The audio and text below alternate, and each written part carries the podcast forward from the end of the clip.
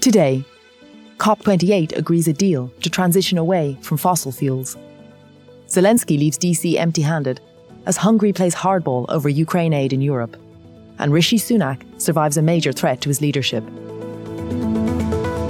It's Wednesday, December 13th.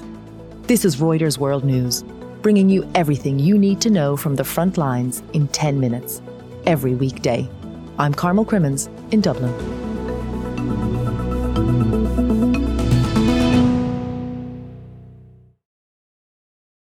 We have a deal.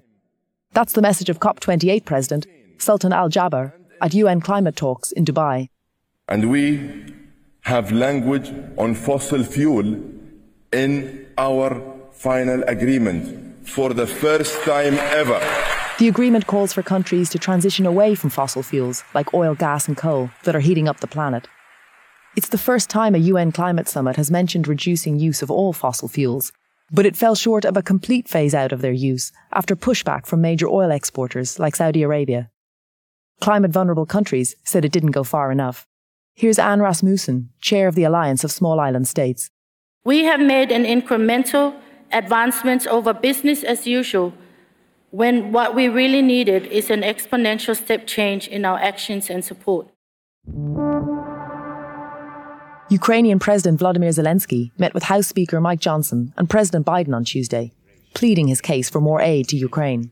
And that's significant. Ukraine is gradually becoming less dependent on aid, and we are moving to the right, I think, right direction. President Biden urged Congress to act this week.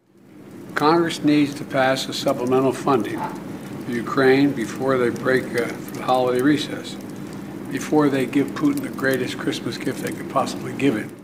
But the Republican House leader doesn't seem moved.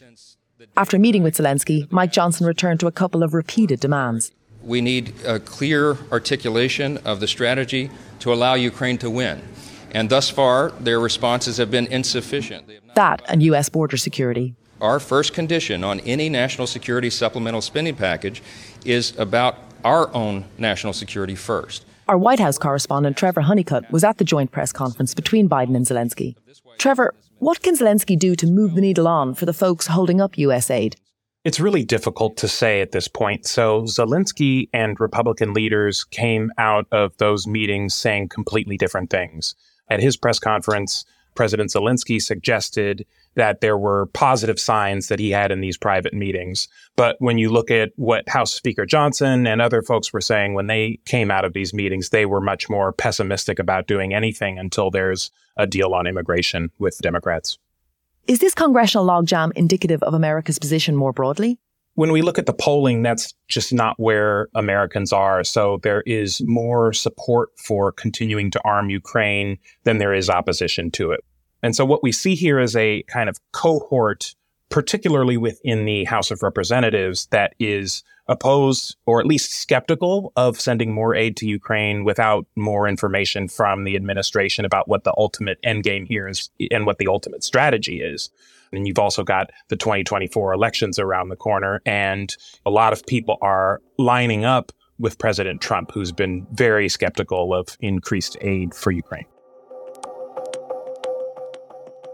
Meanwhile, in Europe, EU heavyweights are set for a showdown with the one nation holding out over aid for Ukraine Hungary. Hungarian Prime Minister Viktor Orban has touted his ties with Moscow and threatened to veto a multi billion aid package at a summit this week. As it tries to win Orban's support, the EU executive is today expected to unlock Hungary's access to as much as $10 billion in aid. Earlier, EU Chief Executive Ursula von der Leyen called on the bloc to support Ukraine for as long as it takes, a sharp contrast to Hungary's position. We all know that Putin's failure will not automatically translate into Ukraine's victory.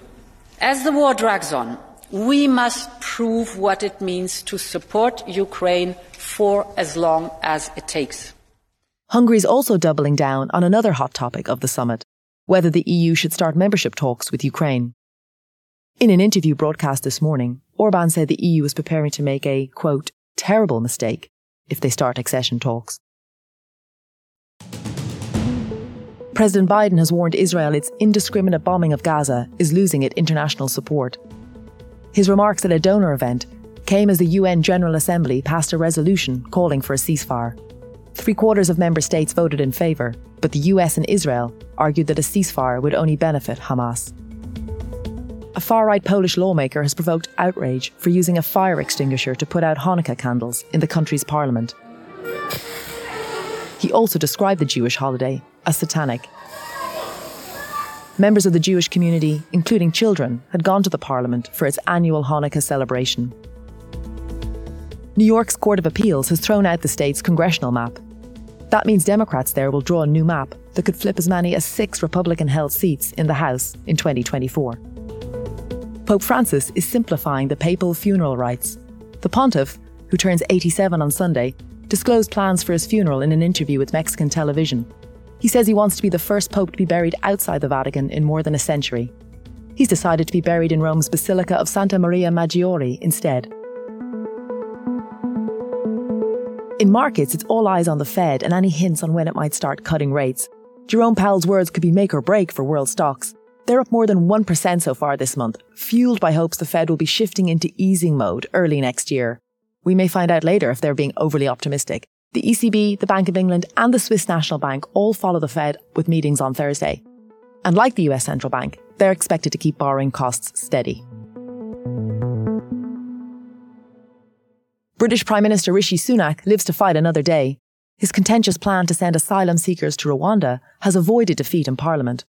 But his Conservative Party is fractured along multiple lines, and the plan still faces hurdles.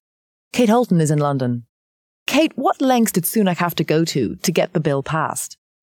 Well, he'd spent the last few days meeting with his lawmakers of all different factions throughout the day to try and get them on side. He also cancelled any international travel for his lawmakers, which meant that the minister who was in Dubai at COP had to fly back just to vote. He voted and was then seen running out of the chamber to get back into his car to go back to Dubai. Although the margin of victory was actually pretty comfortable, it shows that they were very worried that it would actually come down to one or two votes and that he needed all his ministers in the chamber.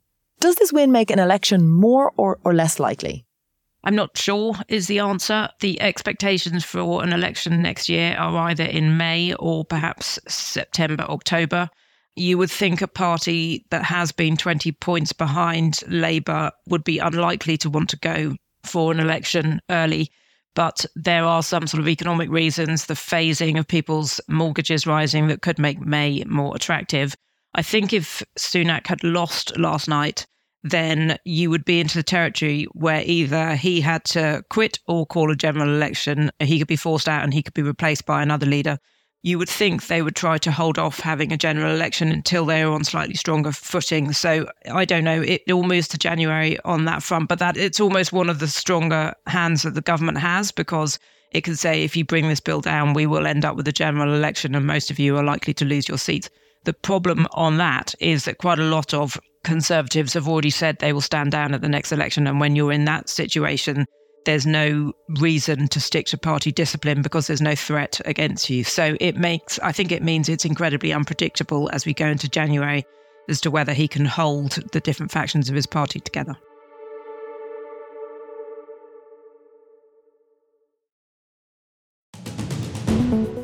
That's it for today's episode of Reuters World News.